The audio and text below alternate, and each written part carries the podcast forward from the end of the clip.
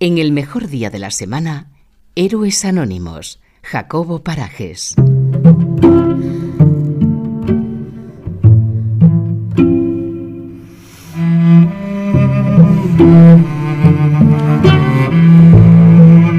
Hoy Jacobo Parajes nos acerca a Juan, un jinete de doma clásica que tiene una bonita e inspiradora historia de superación. Jacobo, bienvenido. Hola Fran, muchas gracias. Aparentemente la historia de Juan es una historia de éxito más, pero en este caso no lo es. Cuéntanos por qué. Eh, exactamente, me hace mucha ilusión traer hoy como héroe anónimo a Juan Matute.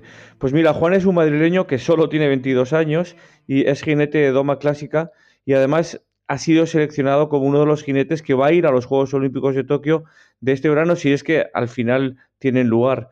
Pero el camino para llegar o hasta llegar a ser seleccionado como jinete olímpico no ha sido nada, nada fácil. Fíjate, solo hace unos meses, el 5 de mayo, eh, este camino se vio completamente comprometido. Juan en realidad de niño empezó haciendo taekwondo y fútbol, como tantos niños, ¿no? Pero al final decidió seguir la saga familiar y empezó su carrera como jinete. Su padre, ya su padre, Juan Matute Azpitarte, fue nada menos que tres veces olímpico en Barcelona, en Atlanta y al final también en Sydney 2000. Eh, Juan debutó en la categoría absoluta con solo 16 años, que es la edad mínima exigida para competir, y desde entonces, año tras año, ha protagonizado una carrera meteórica. Hoy es uno de los jinetes españoles, si no el más, con mayor proyección. Ha sido campeón de Europa juvenil, en el año 2015, ha sido bronce sub-25 en el 16, bronce sub-25 en el 17, está lleno de éxitos y además formó parte del equipo español de Doma en los Juegos Ecuestres Mundiales que se celebraron en Estados Unidos. Juan es un fuera de serie, es una persona muy querida y además es muy popular. Y, es de estas personas que tiene mucho carisma, carisma natural. Para que veas, hace solo un par de años fue al Fórum para Gente Joven del Deporte en Suiza y dejó tan buena imagen que fue elegido por la Federación Internacional Ecuestre para presentar su gala anual. Es que es un deportista, pero es que además es una persona de gran éxito.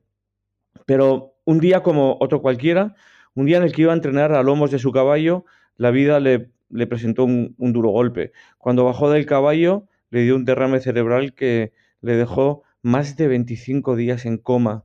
Poco a poco, con la ayuda de los médicos de la Fundación Jiménez Díaz y por supuesto con el apoyo de su familia, pues Juan fue saliendo del coma después de unas semanas de muchísima tensión y mucha preocupación en las que incluso le dieron la extrema unción y pidieron a sus padres que se prepararan para lo peor.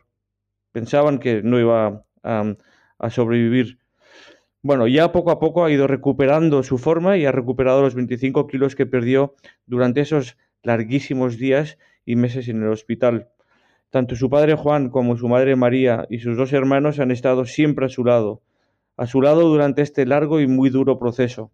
Juan constantemente les da las gracias a ellos y, también a todo el equipo médico que le atendió y le salvó la vida y además recuerda con mucho cariño el afecto que doctores, enfermeros, celadores y todas las personas que trabajan en el hospital le dieron. Y él dice incluso que este ha sido un reto que la vida le ha puesto, pero también una experiencia única que sin duda le ha hecho más fuerte. Desde el mismo momento en que despertó, toda su preocupación se centró en sus caballos y está convencido de que esa motivación para volver a montar fue la que le dio más fuerzas y le ayudó a despertar del coma. Fíjate, Frank, que hace tan solo ocho meses su vida se vio truncada y ahora vuelve a subirse a su caballo con un solo objetivo, montar en los Juegos Olímpicos de Tokio en el 2021, en verano del 2021. Me ha impactado mucho lo que decía Juan, que esa prueba ha sido un reto y que ese reto le ha hecho más fuerte. Sí, él, lo dice con, con, mucha tranquilidad y además muy seguro de lo que dice.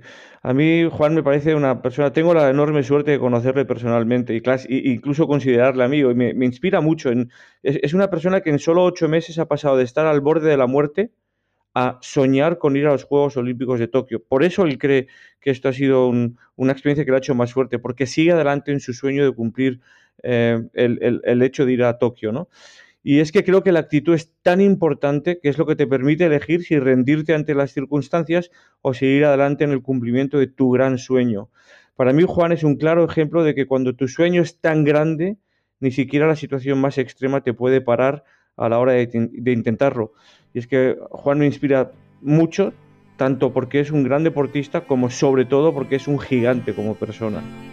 Me gusta mucho, Jacobo, lo que dices de Juan al denominarle gigante.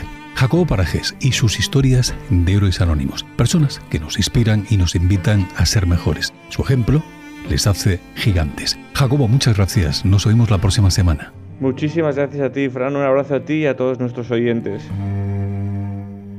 El mejor día de la semana. Fran Mezcua.